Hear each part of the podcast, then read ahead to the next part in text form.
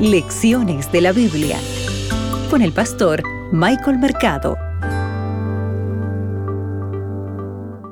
Bienvenido a Lecciones de la Biblia. Para hoy jueves 15 de diciembre, preparados para su advenimiento. Abre tu Biblia, que juntos escucharemos la voz de Dios. Hoy meditaremos en 2 de Pedro el capítulo 3, el versículo 14. El texto bíblico dice lo siguiente. Por lo cual, oh amados, estando en espera de estas cosas, procurad con diligencia ser hallados por Él sin mancha e irreprensibles en paz. ¿Sabes?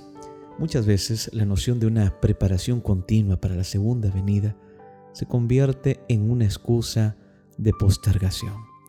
Esta noción puede llevarnos fácilmente a relajarnos bajo la suposición, ¿verdad?, del paradigma que tenía el, ser, el siervo malo. ¿Recuerdas en Mateo 24, el versículo 48, cuando él decía, mi Señor tarda en venir?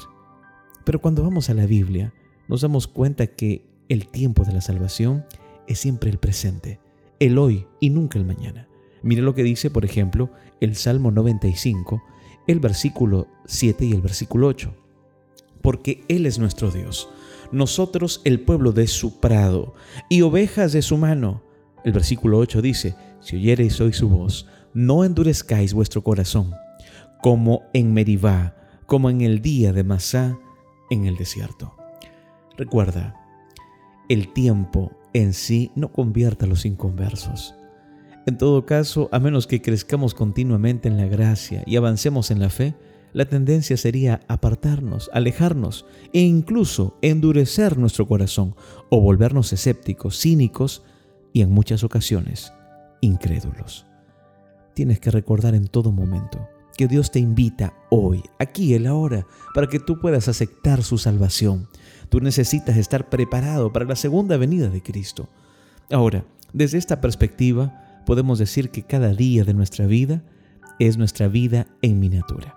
Entonces, por la gracia de Dios, debes hacer planes para el futuro, pero debes vivir cada día preparado para el regreso de Jesús. ¿Sabes por qué? Porque dadas las contingencias de esta vida, hoy podría ser nuestro último día. ¿Te parece si nos preparamos para la segunda venida de Cristo? Mis oraciones son por ti y por tu familia.